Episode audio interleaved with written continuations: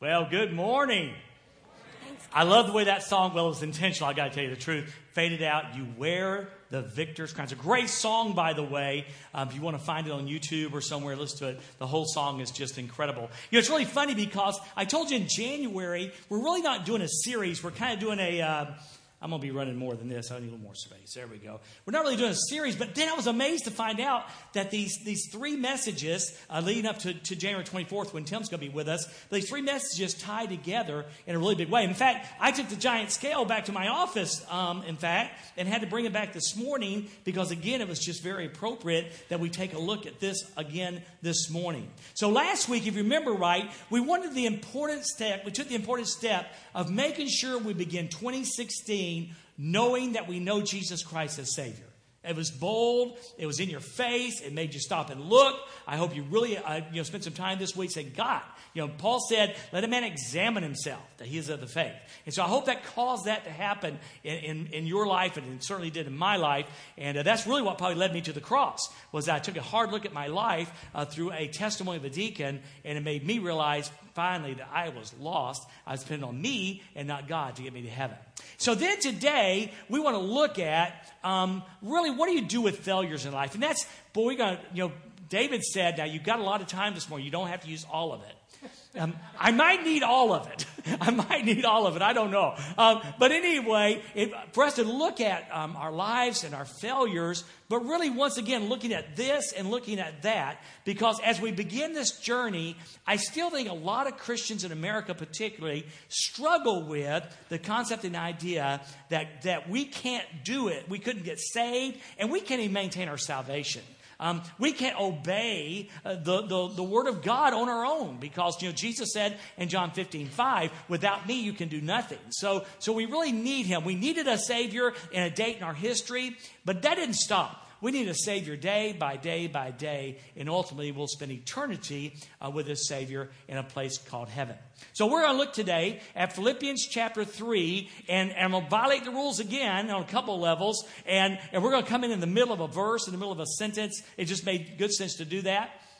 Um, also, I'm going to do something this morning that I don't ordinarily do, and I'll stop and pause and just give you some opinion of mine. Um, you know, it's really important. The Word of God is always very important, but it's also important what translation we use and all of that. And, and there are two that really are not translations that particularly come to my mind. There are two that aren't translations. They're called paraphrases, and they're great for casual reading. But basically, a paraphrase is where a person reads the Bible and says, basically, this is what I think it says to me. Okay? And one's the message, and that's fine for casual reading. That's an awesome thing to read if you want to read it through this year. That's fine. Um, the other is the Living Bible. And of course, the Living Bible's been out forever. But again, that's a paraphrase of, uh, I think it's John Peterson. And, and again, it's not a direct translation from the Word of God. So, so that's great for reading. If you've got one this morning, that's fine. But really, if you're going to study the Word of God, you need to make sure you have a translation. And that's as far as I'm going to go today with that because there's different ideas. Uh, I think it's the New American Standard. It's one of the most literal word for word translations there is. Holman's got their opinion, which I use a lot of, ESVs. In fact, it's, it's kind of funny because ESV is a first cousin of the King James. Um, and, and, if you if you read the New King James and you read the ESV, you'll see they're very, very, very similar, very close together. So that's really between up to you and, and God and all that. And every, you know, it's all the Word of God is what I'm trying to say. Particularly, let's go for the translation idea. It's all the Word of God, particularly. And so you really want to get a good translation that you can use. Now, I said all that to say this. Today, I'm using the New Living Translation. It is a translation from the Greek, uh, but it is one of the easier ones to read. And I don't normally use it for a sermon, but in this particular case, I just thought it really laid out there what God wanted us to have today. So in Philippians chapter 3, verse 8, we're just going to take a look at the Word of God. Let's read through it, and then we'll start teaching. Here's what I'd like to read to you Philippians 3, 3a, and we're going to come in the middle of verse number 3. We rely on what Christ Jesus has done for us.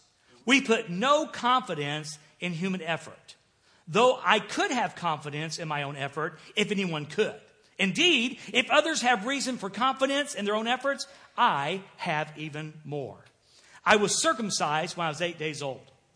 I am a pure blooded citizen of Israel and a member of the tribe of Benjamin. a real Hebrew if there ever was one.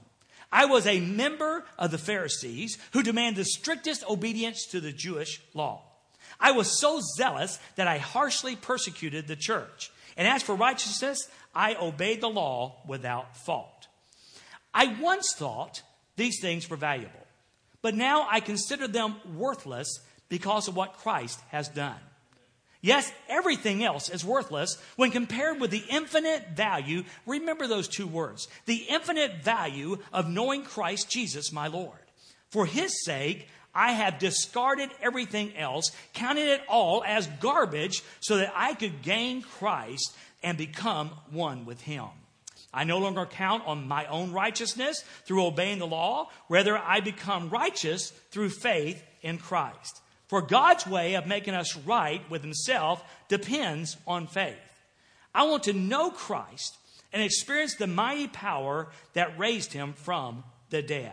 I want to suffer with Him, sharing in His death, so that one way or another I will experience the resurrection from the dead. I don't mean to say that I have already achieved these things or that I have already reached perfection, but I press on to possess that perfection for which Christ Jesus first possessed me. No, dear brothers and sisters, I have not achieved it, but I focus on this one thing. Forgetting the past and looking forward to what lies ahead, I press on to reach the end of the race and receive the heavenly prize for which God, through Christ Jesus, is calling us. Let's pray together. God, thank you so very much for your incredible word. Father, thank you for leading Paul, directing Paul, Paul, speaking through Paul for these wonderful truths that will now speak into our lives here in 2016. Father, I thank you that you want to guide and direct us not only through this year, but through the rest of our lives. Father, we don't often understand things like weather and why it occurs when it does. But I am certain that you have assembled the people that you want here today and the ones who now are listening on the radio. So we ask simply, Father, that you have your way. Thank you for my brother David singing both those songs that I am saved today and how we celebrate that. But that wonderful song called Your Presence, where Holy Spirit, we invite you to fill the atmosphere. We invite you to take this place and to own it. We understand that, that the power is not in a man's voice at all, that Holy Spirit, it is you or it doesn't happen. So we pray, Holy Spirit, that you will speak to hearts. Help every person to understand that you have something for them today, that they are not here by accident. They're not even in here today out of habit or rote. They are here by your divine appointment. So speak to our hearts today. And Jesus, I pray this in your precious name. Amen and amen. So yesterday I had some time on my hands and I was going to do something that, re- that I actually could do two things at one time. Now, if you know me, I am a single tasker. Ask Judy, she'll tell you. It's very difficult for me to breathe and walk at the same time. But I was going to, well, I might tell you what I was going to do. I was going to iron some clothes. It's not a common thing, so don't think I'm super husband. I'm not. I just had time.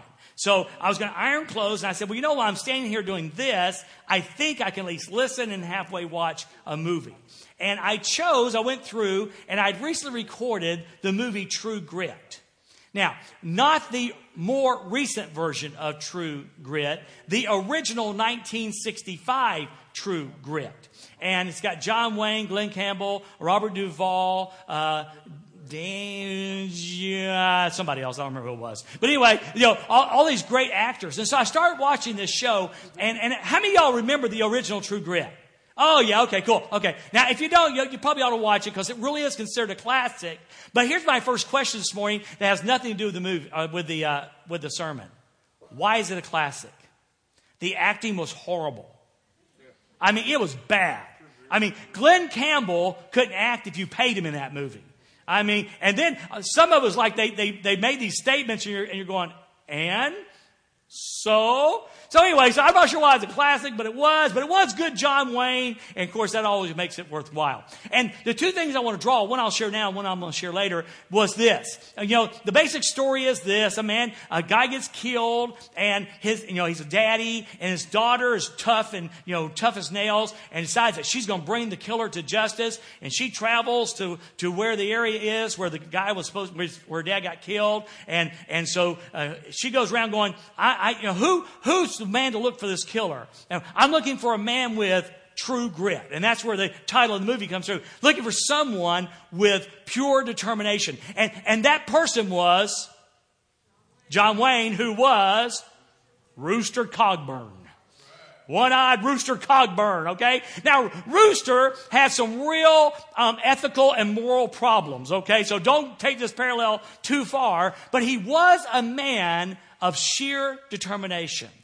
And I want to tell you about another man today who also had some moral and ethical problems before he met Jesus Christ, but he was a man of true grit. And that man was Saul or Paul as we know him. Okay? He was a man so determined, um, really determined before he met Jesus in a wrong way, and sheer determination after he met Jesus in the right way. A man of true grit. Now, for those of you, there might be someone here who says, well, who is Saul? You know, why did he change his name from Saul to Paul? Who is this guy? You know, basically, he was a very, very religious man who lived around the time of Jesus. And uh, he, when Jesus came along and shook up the world with the gospel of grace, you know, as a Pharisee and as several things we're going to talk about today, he got fired up and he thought it was his job to kill Christians. He thought it was his job to stop Christianity cold in its tracks. And so he was going to a place called Damascus, and on that road, you know, he met the resurrected Christ, the Jesus that had already resurrected. And man, he met Jesus in a big way, and God radically changed his life. And he went from true grit, you know, persecuting the church, to true grit being used by God to advance the church. It really is an incredible story in the life of Saul, who later became Paul. So, so now we have this man named Paul writing to us today and speaking right at us great truths that we need to hear. Let's go ahead and take a plunge into Philippians chapter 3 and verse number 3, the, the first part. Here's what it says We rely on what Christ Jesus has done for us. Now, let's pause just a moment because that's hugely important. We rely on what Christ Jesus has done for us. Just a reminder because I think it's hugely important. Now, there is how many, how many religions in the world teach a non works salvation? That would be one. That would be one.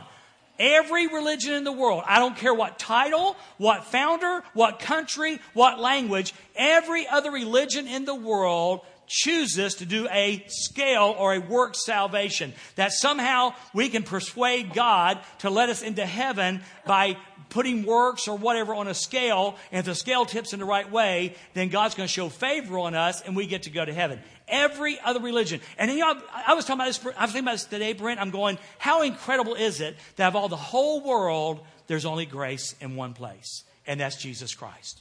Only one. Everything else is works, works, works, works. So remember that. As Paul says, we rely on Christ Jesus. Not keeping the law, not being good, not going to church, not being baptized. None of those things. We rely on what Christ has done for us. We believe in a done religion and not a do religion.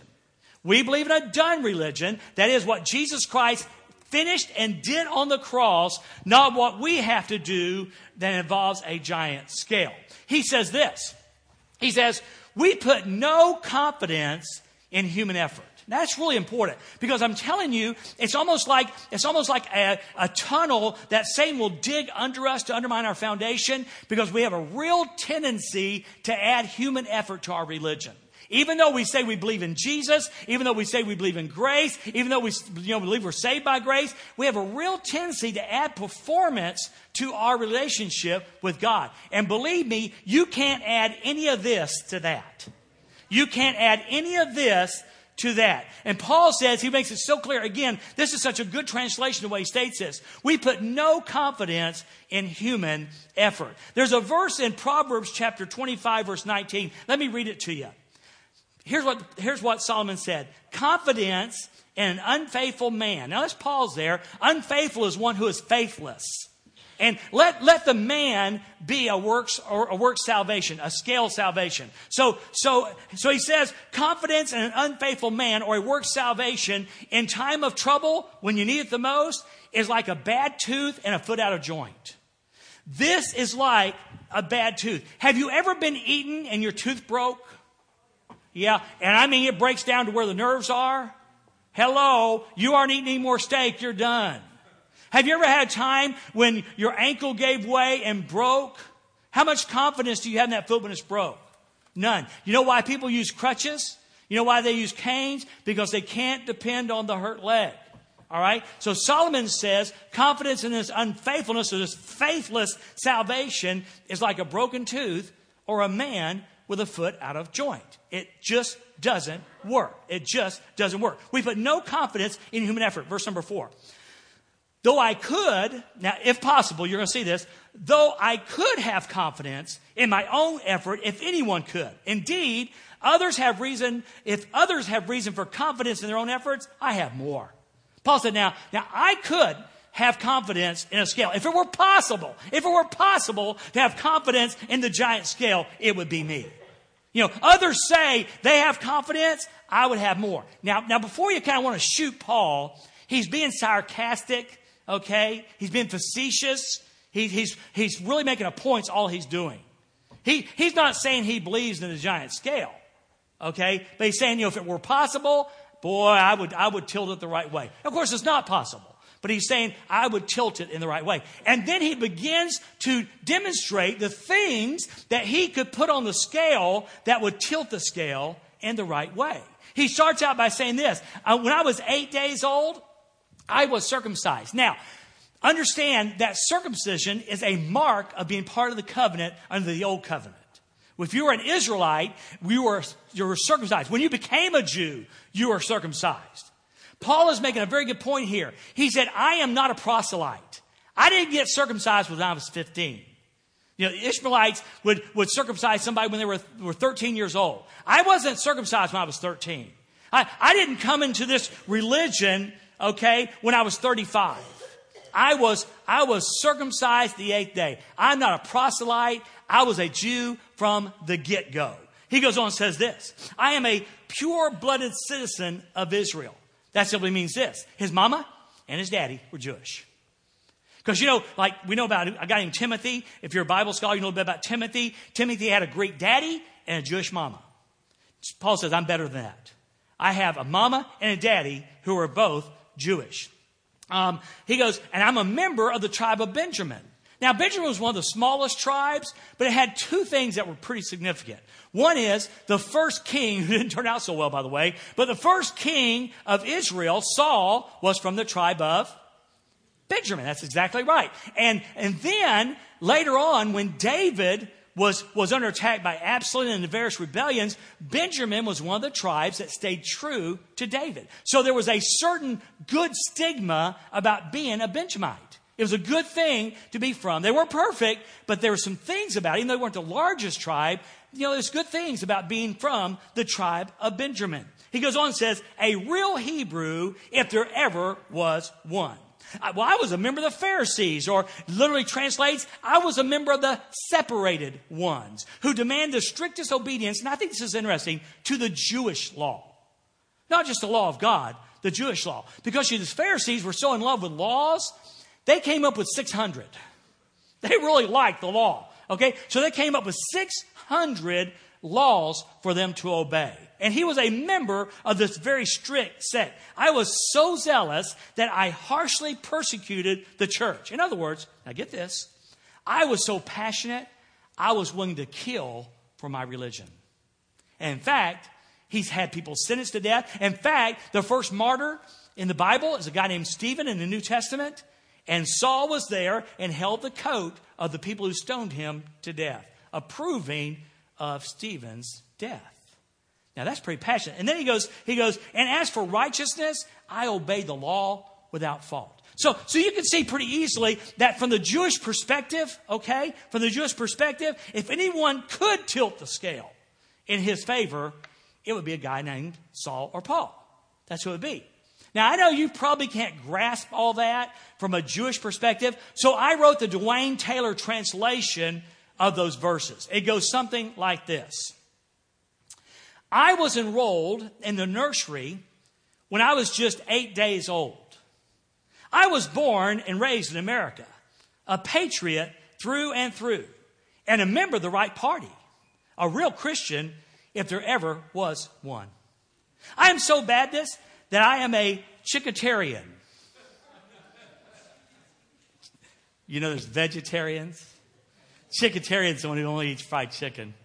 I'm a, I'm a, I'm a chicketarian, only eating fried chicken, and only use the blank translation of the Bible. Now, I left that blank on purpose because it depends on what sect you're in. You know, if you're more traditional, you might be, you know, one say, well, I used only the King James. If you're a reformist person in new theology embracement, you might say the English Standard Version. If you're more open-minded, you might say, well, I use the NIV or, or perhaps one of the paraphrases we talked about. I only use that translation of the Bible. I was so jealous, or zealous, I'm sorry, I was so zealous that I judged anyone who was not as spiritual as me. And as for righteousness, well, I couldn't even spell sin. I, I, hope you laugh, and you did. I appreciate that. But, but it really was, it makes a point though, because again, all of us have these things we grab onto, and if we're not careful, it undermines our belief in grace. It starts adding to this, and somehow the, the idea of earning God's favor or keeping God's favor depends on this giant scale and not on God's amazing grace. So, so he goes on now.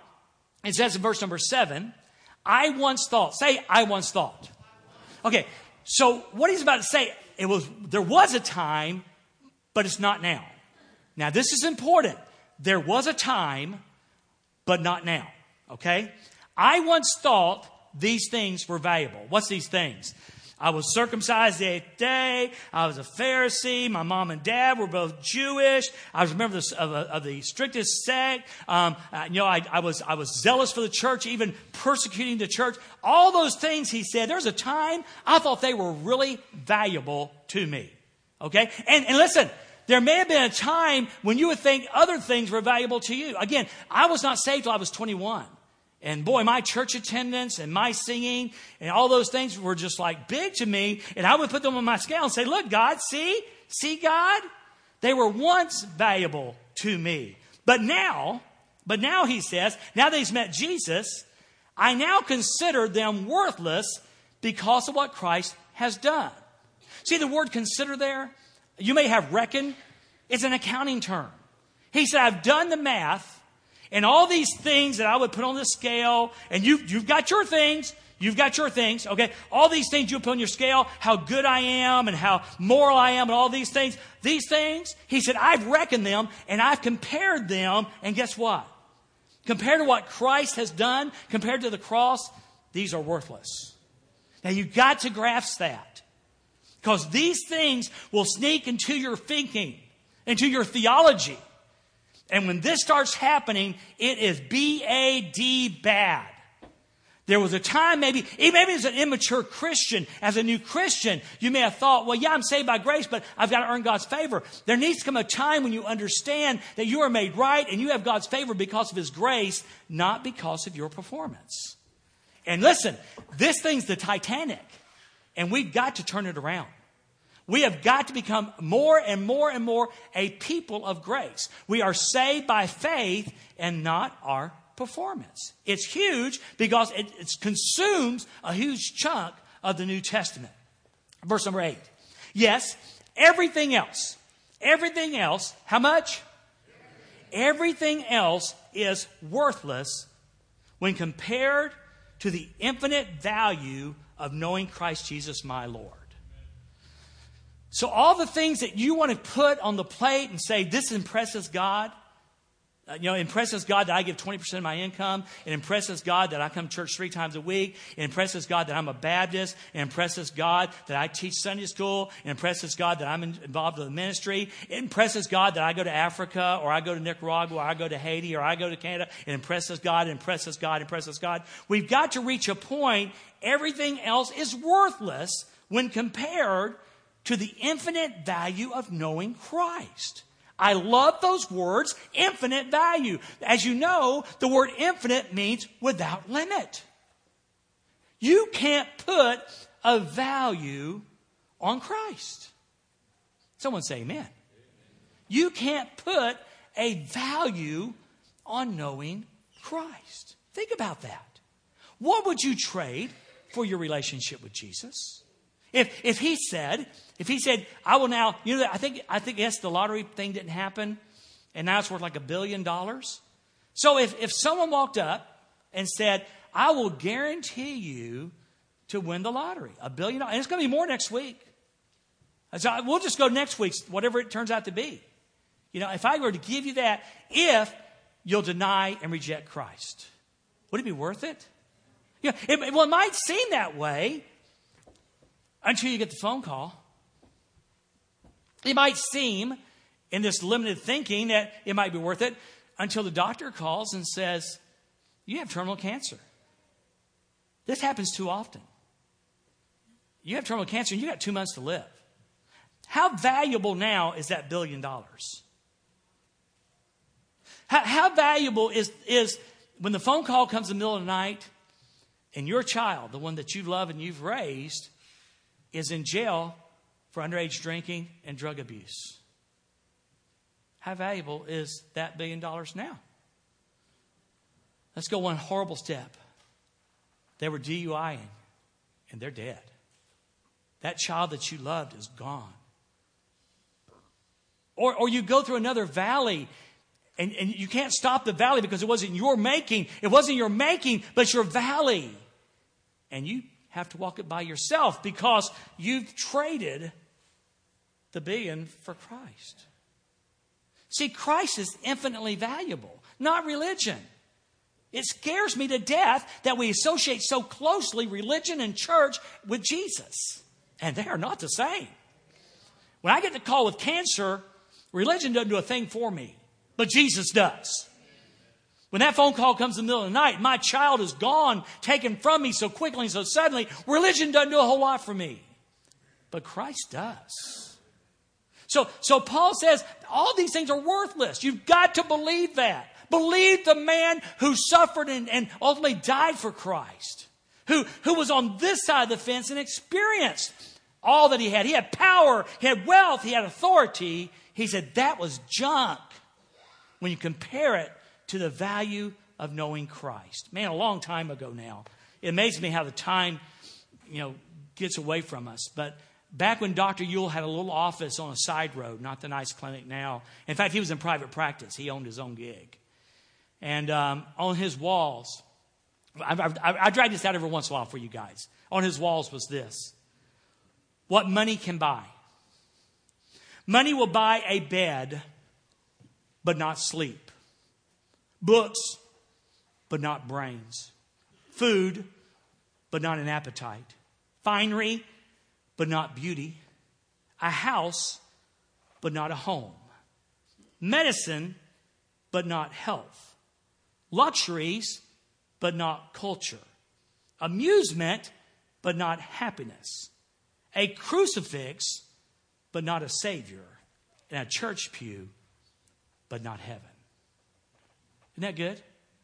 So, so Paul says all those things that, that we have a tendency to, to place intrinsic value on, okay, we have that, and, and, and again, it equates to this, earning God's favor, look God, or, or perhaps the pleasures of the world.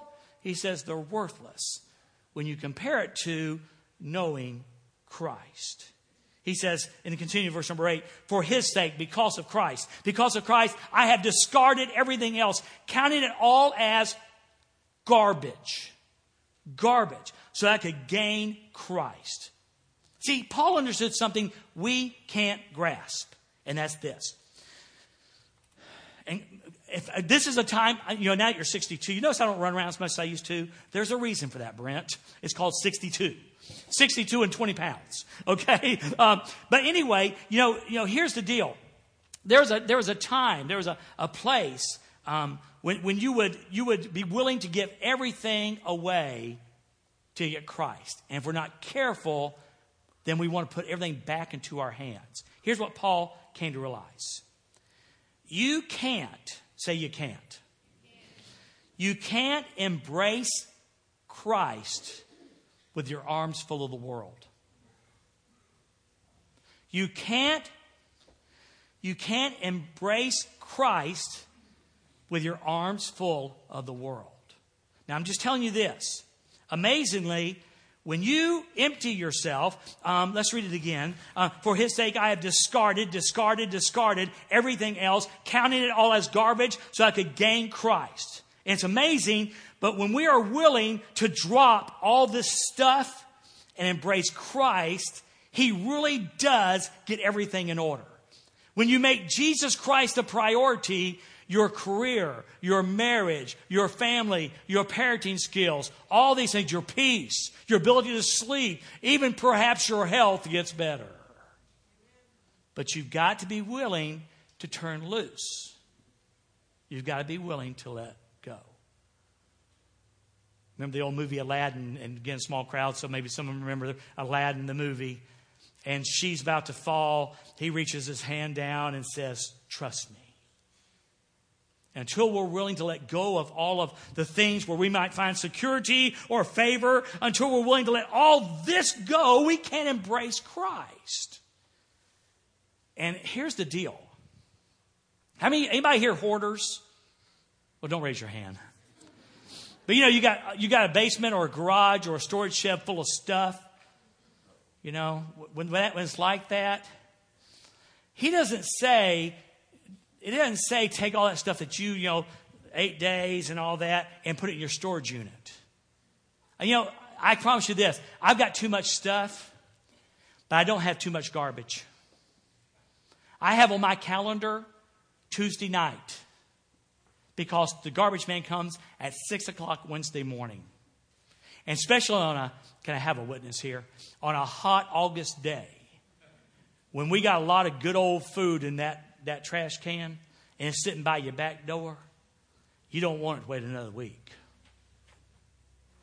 Time, I make it a priority to get the garbage to the garbage man. Paul says, let's make it a priority. Let's get the garbage to the garbage man.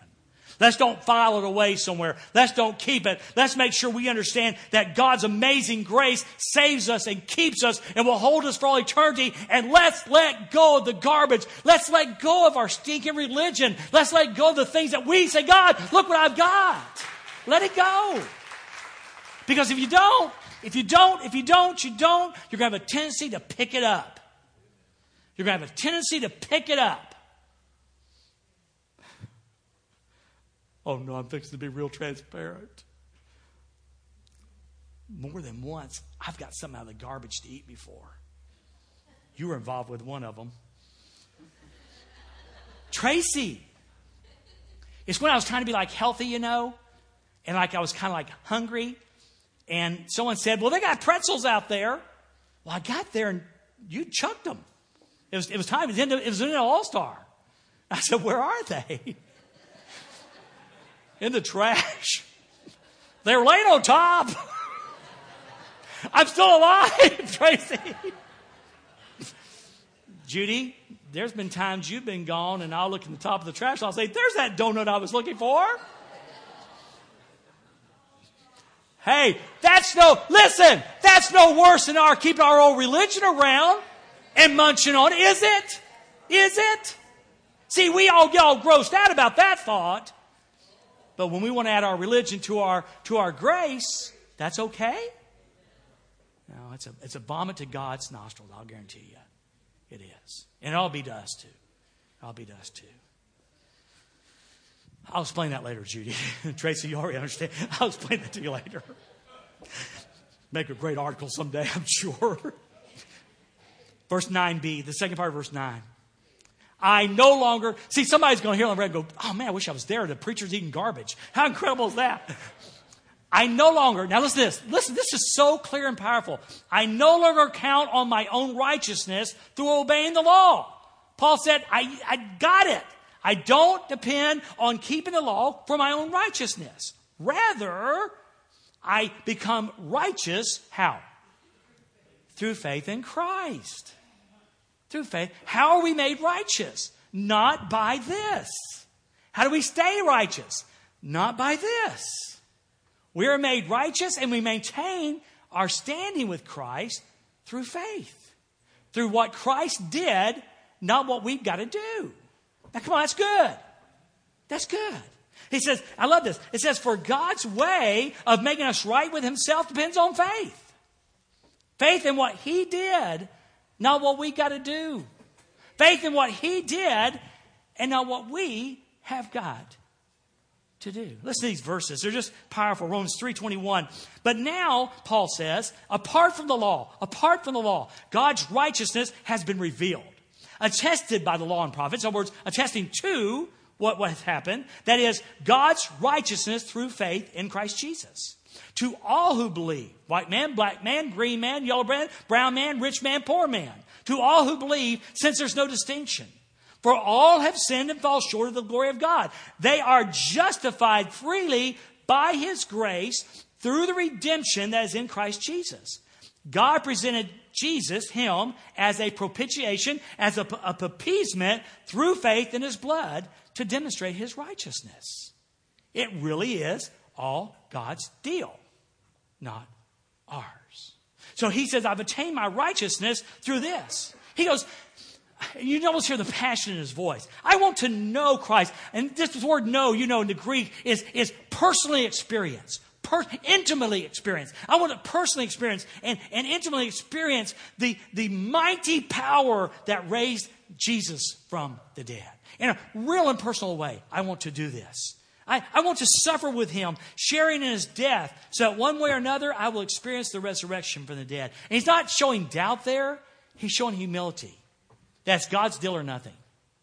It's God's deal or nothing. You know, Galatians 2.20, which is a great verse. I have been crucified with Christ, Paul says.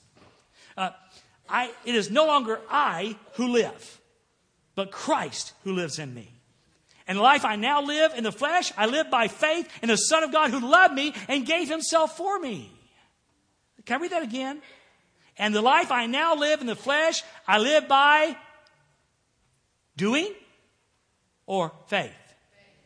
I do by faith in the Son of God who loved me and gave himself for me. I do not nullify the grace of God. For if righteousness were through the law, then Christ died for no purpose.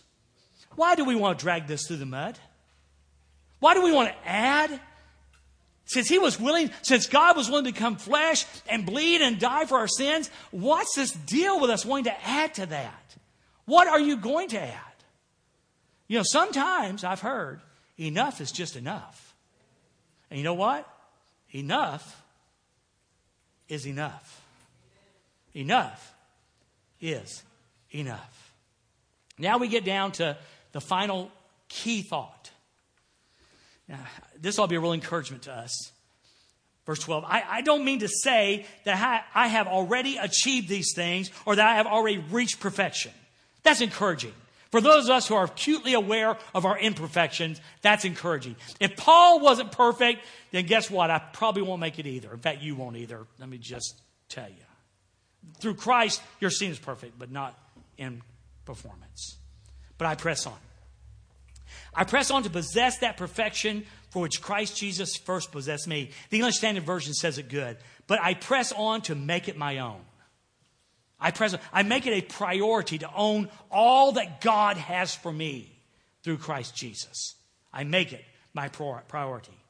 Verse 13 No, dear brothers and sisters, I have not achieved it, but I focus on this one thing. To you hunters, you know exactly what I'm fixing to say. If you're a bird hunter, when you throw your gun up to your shoulder and aim at the covey of quail, you don't just shoot at the covey of quail, do you? You pick a bird.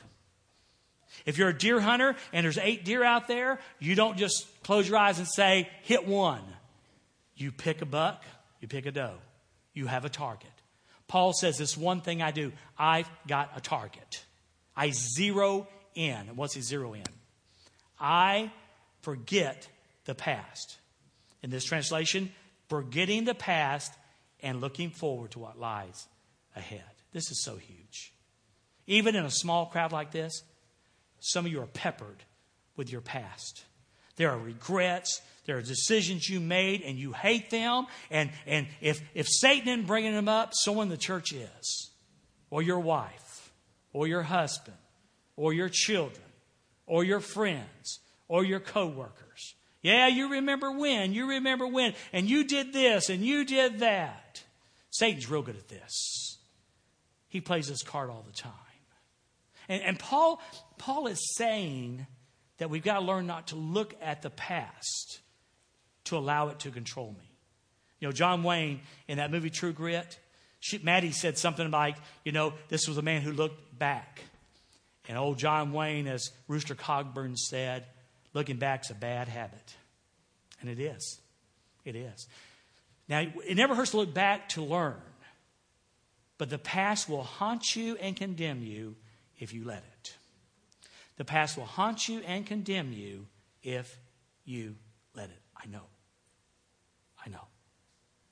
Our failures want to jump out from the past and to our present all the time. So, what's Paul saying? You know, Paul had some real past. He, he had a past. Now, you do understand what I said. You do understand that Paul was responsible for the death of multiple, perhaps dozens, and maybe even hundreds of people, directly responsible before Christ. You got that? So, what's he saying, Dwayne? When he says forgetting the past, he's saying this, and boy, you need to write this one down. I refuse, I refuse to let the past control my future or my present. I refuse because of God's, not this, not because I went and saw a psychiatrist or a psychologist and he taught me how to deal with it. I'm glad because of grace we don't have to deal with it. See, when you got saved, God wrote you a new past. Now, I've got, listen, that scar right there says, don't cut a watermelon by bringing the knife towards you. I've got scars. And that scar reminds me. But I'm glad my, that past, it's not bleeding still. It healed up. And because of that, the past doesn't have to control us. We need to make sure we've been forgiven by the man on the cross. But we need to forgive ourselves. And frankly, just so I can throw it out there, if you're one of those people that love to bring up people's past, get over it. I don't think God appointed you as God or judge or jury. So get over it. Get over it. You're just not as good as you think you are anyway, to be honest. There ain't no room for rock chucking in the Christian faith. So he says, I just forget this. But not I just forget, I move forward. You see there? And looking forward to what lies ahead. You know, a runner who's running a race and looks back is not going to win the race. And that's the, that he went from accounting terms to athletic terms. I press on to reach the end of the race. It's that runner who's striving to reach the finish line and break the ribbon. Paul says, I'm not going to let my past control who I am today. I'm not going to let my past control my future. Rather, because of, not because of this, not because I got new habits and new standards and all that, but because of the man on the cross. And my faith in the man in the cross. My past will stay in the past, and I have a new future. And that future causes me to go back to the guy named Matthew last week. Jesus walks up and says, Follow me. And he did. And he did. And Christ, when we were saved, forgives us and says, Now follow me. And you can't follow Jesus if you're looking back. You'll walk into a wall. We've got to keep our eyes on the one who died for us and saved us. So as we journey this year, we need to nail this down. This is going back to my office. I don't, it may be out next week. but I'm not make promises I can't keep. But we, as far as our performance with God and all that stuff we want to put on this thing, this needs to go back, back into my office. And that is to be our focus. In 2016, and listen, listen, in this small crowd, there are people, not one, there are people who need to hear this today. You're beat up by your past. You're working yourself to death trying to earn God's favor when you've already got it. And you are missing what God has for you. Going to heaven? Yeah. Yeah. Just, just let the, the Savior who saved you live through you. Let him live through you. We make this Christian walk way too hard when we choose not to trust. Would you bow your heads, please? Thank you so much for coming. I, I just believe God put us here on purpose today. I pray that we got the whole message on the radio this morning. That's a good thing. But what about you? One, have you experienced God's grace for your salvation? Do you know today that you've been born again? You've been changed by God's amazing grace. We would love to share with you about that. But obviously, the message, the chunk of the message today, was for those of us who are Christ followers, who know Jesus.